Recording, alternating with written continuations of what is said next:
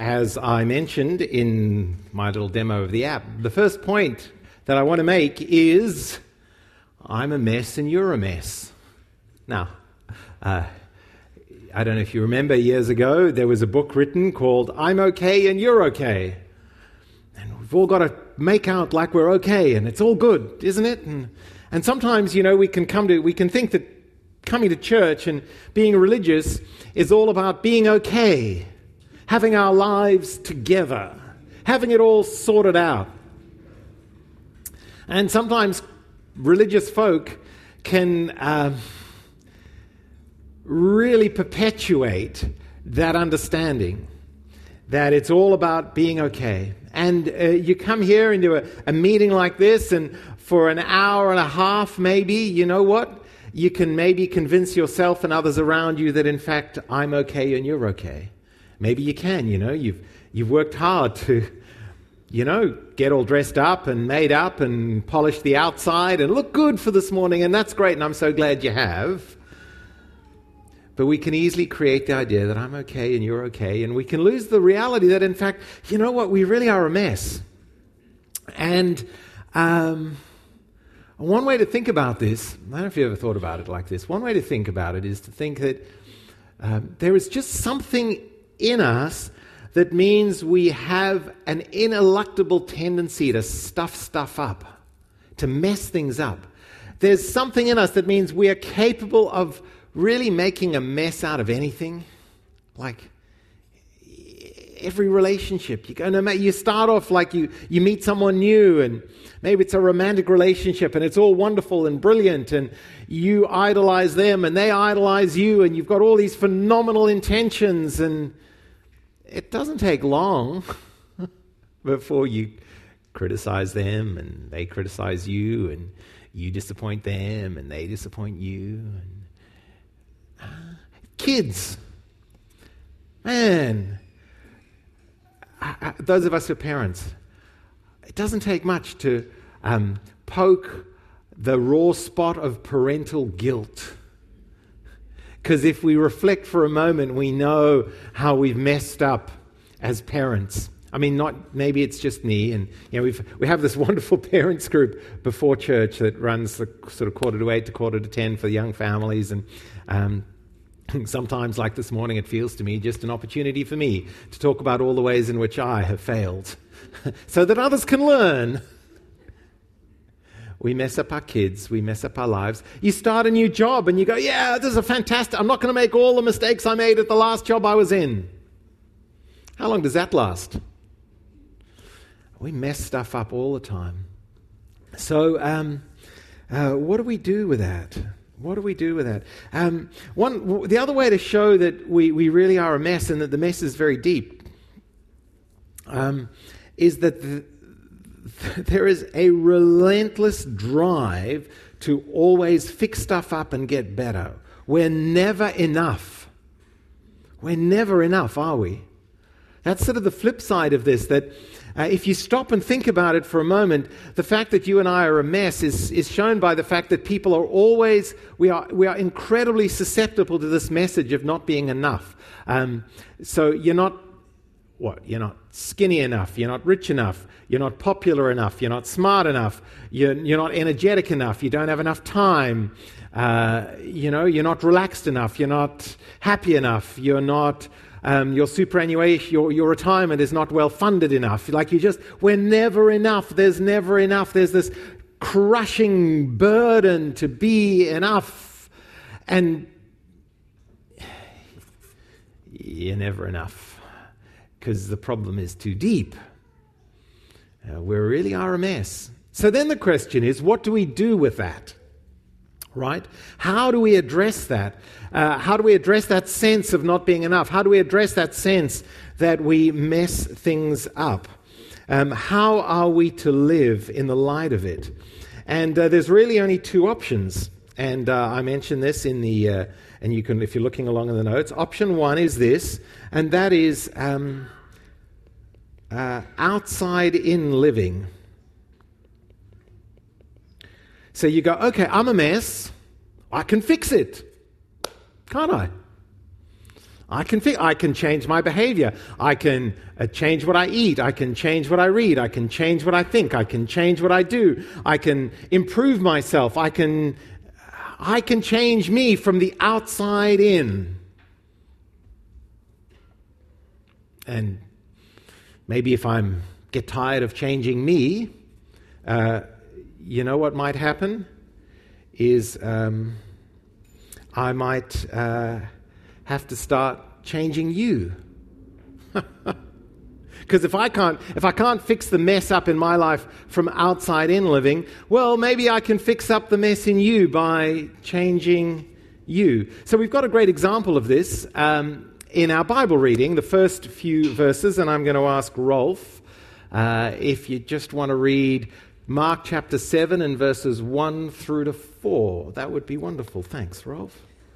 The Pharisees and some of the teachers of the law who had come from Jerusalem gathered around Jesus and saw some of his disciples eating food with hands that were defiled, that is, unwashed.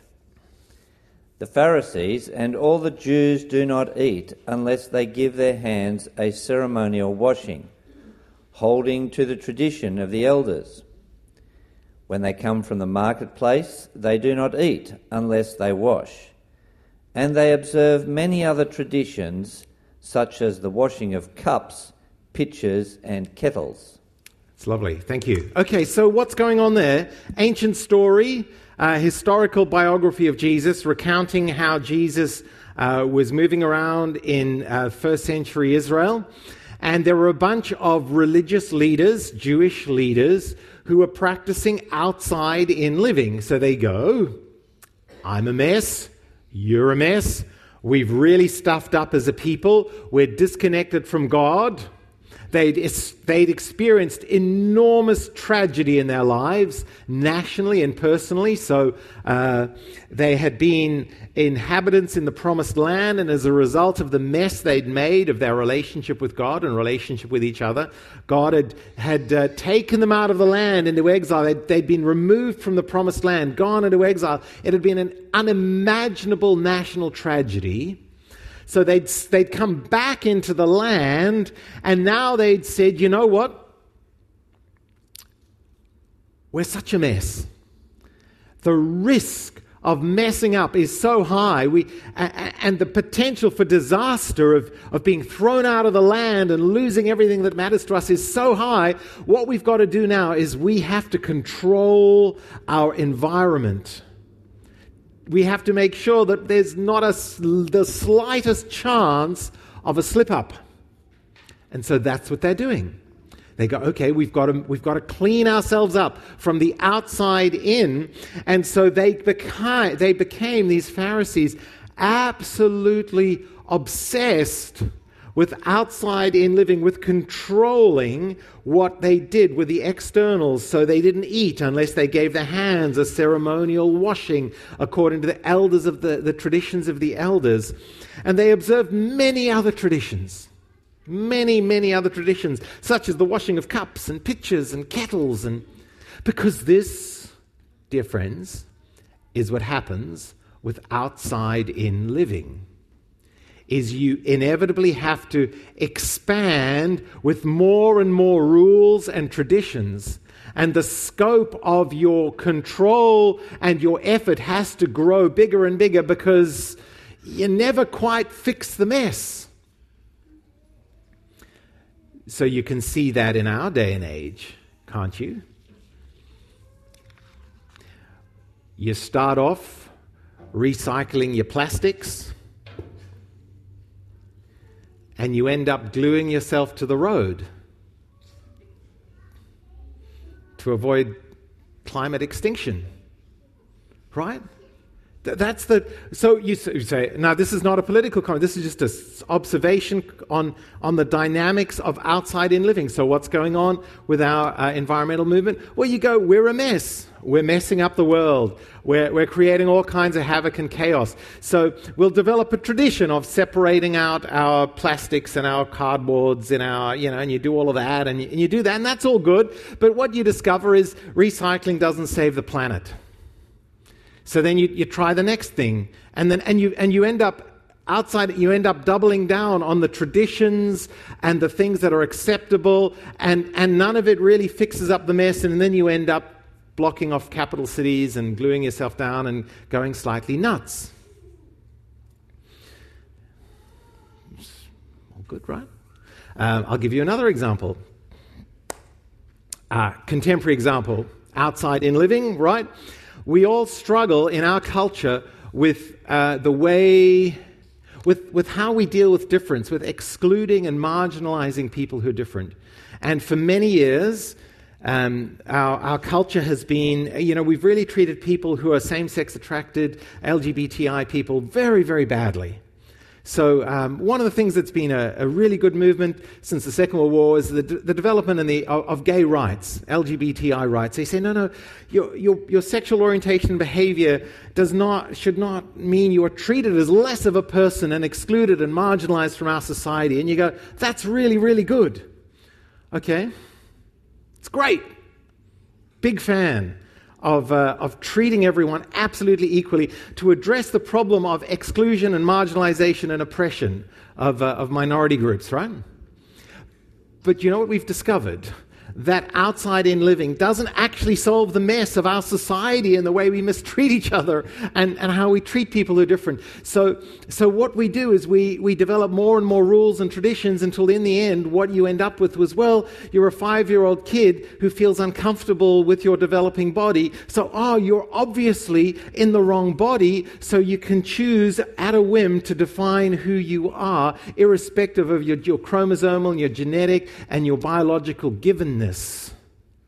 And you can just choose because, and now the rule and the tradition is no one can ever say what's right or wrong. So you go outside in living, address the issue of marginalization and oppression. Let's come up with some rules to address that. That's good, that's good, that's good, that's good. But none of it really fixes the underlying mess. And then you end up in a crazy place because it doesn't work outside in living because the problem is in too deep.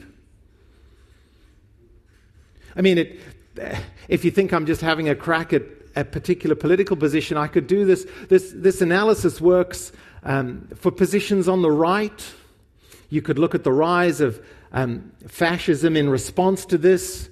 Uh, it's exactly the same progression. Well, uh, uh, you know, the, the crazy proliferation of individualism and minority groups has gone too far, so we need a strong government to, to control the disparate communities that we have to keep order in society. Order's a good thing. You go, yeah, order's a really good thing. You go, our security is threatened by terrorism, so we need increased surveillance. So you go, yeah, that's a good thing. I don't want to get blown up when I go into town hall. I like the idea that we control our borders. That's a good thing. But what you discover is a strong central government. Outside in living doesn't, in the end, address the real mess in our world. So, what happens from the right or as a movement towards fascism? You just end up doubling down. More and more rules, more and more extension of control of the government, more and more centralization, until eventually you have a Hitler and a Mussolini and a contemporary China. And, uh, and there you have it. That's the dynamic. Because outside in living doesn't actually fix the mess.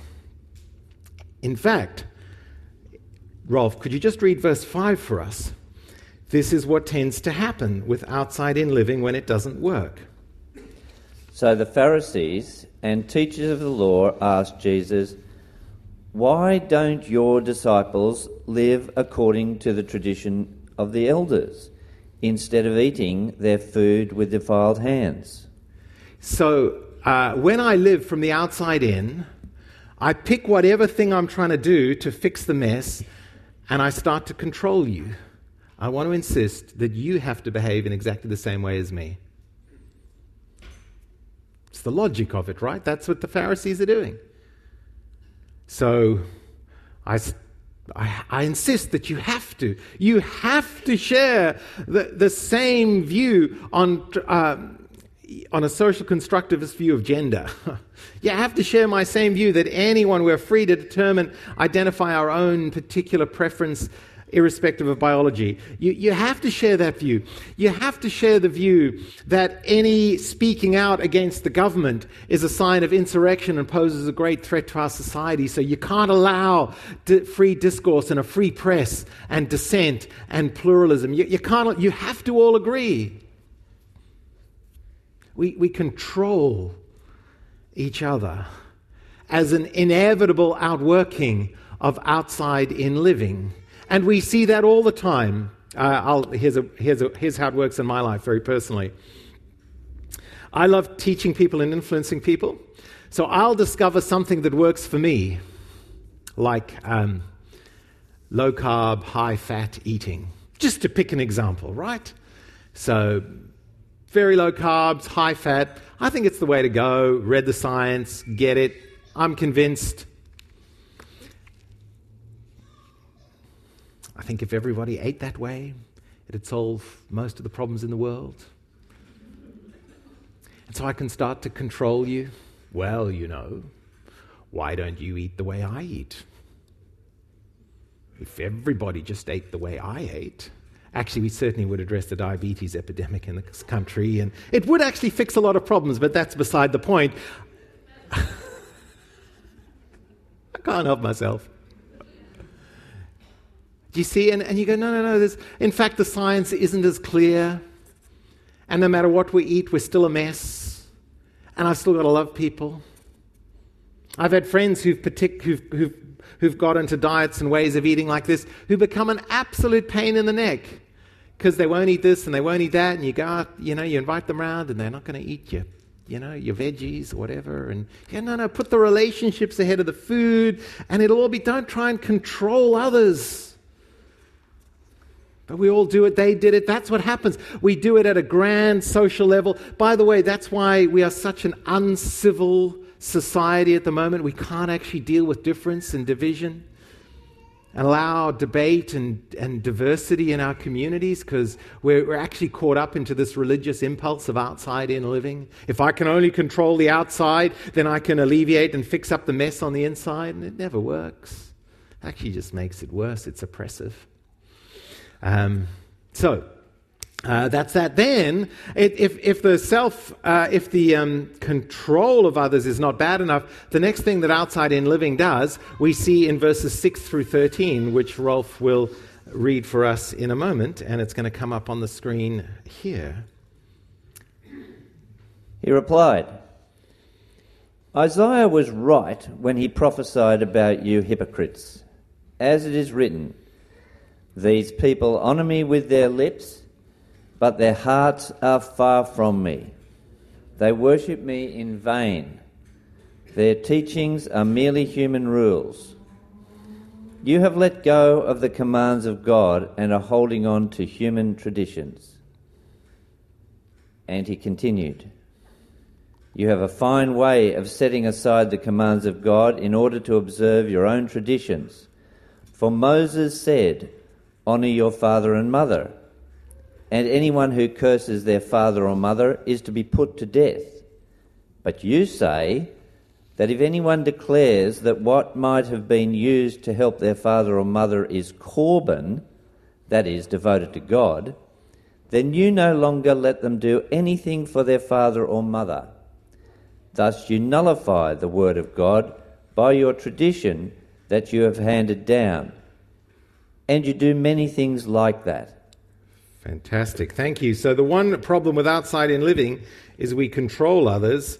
Uh, the second problem with this way of living is it doesn't take long for it to become uh, self serving hypocrisy. That's an H, by the way. It's just you become a hypocrite when you try and live from the outside in, don't you? Uh, and that was the problem with the Pharisees. So, so they, um, uh, they used their religious traditions, like this little thing about Korban, right? So this is how it worked. Um, there was this massive, massive uh, teaching or, or, or, drive in uh, the first century Judaism to honor your parents. Like you had to look after your parents, right? Incredibly important. But of course, um, looking after your parents is expensive, right?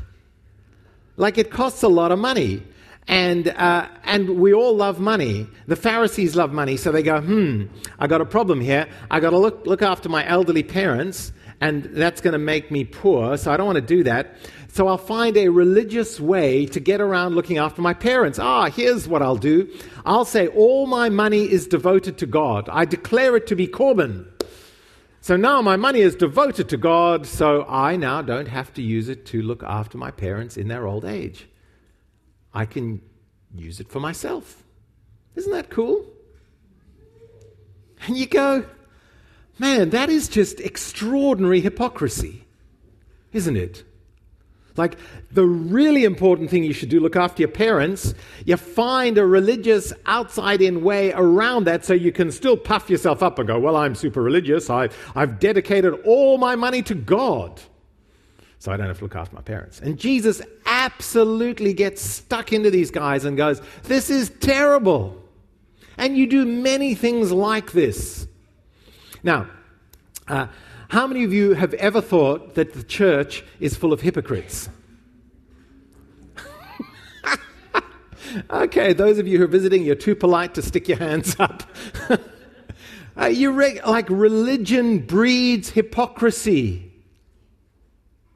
Religion breeds hypocrisy because religion is outside in living. It's just a particular category of outside in living. Outside in living breeds hypocrisy. And you see it everywhere. The, the, the outside in climate change activists who fly their private jets to go and talk about climate change. I, I, and I, I just say that because you know what? That's me. I, I love outside in living until it affects me. I want to make the world a better place as long as it doesn't affect me. Eh, Jesus, his strongest words are addressed to the religious hypocrites.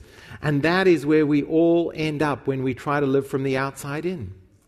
That's me when I'm on my low carb, high fat diet and I eat chocolate while lecturing and hectoring people on the benefits of no sugar but I love chocolate, and I like the dopamine rush that I get from eating chocolate. And I'm a hypocrite because I'm a mess, and you're a mess, and we're all a mess. So, what are we going to do? Rolf, uh, verse, if you could read from verse 14 to 23. Thank you. That would be great. Jesus has a solution. Again, Jesus called the crowd to him and said, Listen to me, everyone, and understand this. Nothing outside a person can defile them by going into them. Rather, it is what comes out of a person that defiles them. After he had left the crowd and entered the house, his disciples asked him about this parable. Are you so dull? He asked. Don't you see that nothing that enters a person from the outside can defile them. For it doesn't go into their heart, but into their stomach, and then out of the body. In saying this, Jesus declared all foods clean. He went on. What comes out of a person, it is what defiles them. For it is from within, out of a person's heart, that evil thoughts come sexual immorality, theft, murder, adultery, greed malice, deceit, lewdness, envy, slander, arrogance, and folly. All these evils come from inside and defile a person. Beautiful. So Jesus' answer uh, to inside uh, to outside in living is very simply inside out living. And what that means is Jesus says, you know what? The real problem is right here in our hearts. And if you want to change, if you want to fix the mess in the world, don't try and do it from the outside in. That'll just lead to control, hypocrisy, burnout, exhaustion, misery. Won't fix anything. What you got to do is work from the inside out. Got to change your heart. Got to change what drives you. Got to change your interior motivation. That's the whole point. That's the radical, radical uh, unpreviously unheard of, unknown teaching of Jesus. This is extraordinary.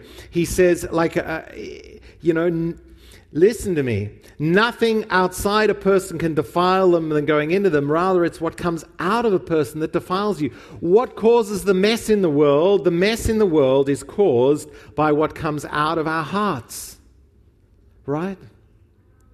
It's what comes out of our hearts. Our biggest problem is that we need a new heart. It is out of a person's heart that evil thoughts come. Look at this, right? Sexual immorality, theft, murder, adultery, greed, malice, deceit, lewdness, son. That's a pretty all encompassing list of the mess of our world. And Jesus says, You want to fix the mess of the world? Change the hearts of every human being so that out of our, imagine, Uh, it's because it's out of our hearts that all this stuff comes. You know, we obsess about controlling our behavior from the outside in, controlling people's sexual behavior, controlling what they do with their money, controlling how they talk about other people, controlling all kinds of things. Their folly, we want to educate people from the outside in so they're never unwise and stupid. They're now brilliantly educated. And Jesus says, none of that'll work. You've got to change the heart because all that stuff comes from inside. Do you see? Do you see that if you believe this to be true, then you have an answer to the mess of the world that doesn't involve control or hypocrisy. Because my job is never to control you. My job is to ask God to give me a new heart and to go to work on what's in here. And, and you have to go to work what's in there for you, right? I can't control you. Uh, it's also a way of fixing up the mess without becoming a hypocrite because you know what? As long as I'm asking God to give me a new heart, I'm never pretending I'm anything but a mess. I'm acknowledging that I need a new heart, that I'm fundamentally flawed. And so I'm not a hypocrite. I know that I'm a mess. I have to pretend. The book of Proverbs says this, puts it so well. Above all else, guard your heart, for everything you do flows from it. Guard your heart. What, what is Christianity about? Our core message is this outside in living doesn't work, doesn't fix the mess. Inside out living is the only way to fix the world and fix your life and fix our mess. And God has made that possible. He says, I'll give you a new heart. I'll change you from the inside. I'll forgive you for all the damage you've done, and I'll put a new spirit in you. I'll put a new heart in you. That's it. It's really simple. And then we learn from Jesus how to live with his new heart. That's it. And, and we never try and control people, and we don't become hypocrites. We just say, Give me a new heart, give you a new heart. Now, Jesus, show me how to live the way you want me to live. And just imagine for a moment. Just imagine if everybody in the world had the heart of Jesus. Right? Like, just what if everybody had the heart of Jesus in the world? Well, there'd be what? There would be no sexual immorality, right? So, no relationship breakdown, no um, rape, no human sex trafficking, um, no abusive uh, relationships in the workplace, no sexual harassment, no pornography. Uh, just think about that. Imagine if everyone had the heart of Jesus, there'd be no theft. You'd never have to lock your house. Like you wouldn't need passwords. Imagine that because no one would ever steal your identity or your money. You'd just be like, man, you go, there it is. I don't need a password manager. Imagine what, how good the world would be if you didn't need passwords, because there'd be no theft. There'd be no adultery, um, which is there'd be no profound betrayal of the most intimate relationships we have. We'd never let each other down. There'd be no greed. That's what had happened. There'd be no malice. There'd be no meanness. Oh my goodness. Imagine a world where there was no malice, where there was no meanness. Because, oh goodness, aren't we mean to each other? And if everyone had the heart of Jesus, there'd be no deceit, there'd be no lies. Like, how funny would that be? You wouldn't need contracts, you wouldn't need due diligence, because I'd just go, This is the way it is. And you would know that I would never misrepresent the way things were, and we'd shake hands, and that'd be it. Imagine a world where we all had the heart of Jesus. There'd be no lewdness. There'd be no exploitation of sexuality, to, for our own advantage and our own uh, furthering our own interests. There'd be no envy. Imagine if everyone had the heart of Jesus, when someone close to you succeeded, you would just rejoice with them. When that colleague of yours at work who you really can't stand got that promotion or that bonus, you would be like, I am genuinely happy for you. I would never be envious. And doesn't envy just destroy relationships? You can't legislate it away, but Jesus can give us a new heart that drives it out. There'd be no slander, gossip, talking badly about each other. How good would that be? Just imagine a community with no slander. Unthinkable. Unless we have the heart of Jesus, right? Imagine a community with no arrogance you never be proud. You see, arrogance only happens. Arrogance is just a, a facade to prop up your own awareness that you're a mess and you're just trying to kid everyone all the time. You wouldn't need to if you had the heart of Jesus. And there'd be no folly. No folly is just the flip side of a lack of wisdom. We'd be so wise. You'd never screw things up. You'd never make stupid decisions. That's what would happen if you had the heart of Jesus. Like, how cool would that be? So uh, here's the question Which way are you living?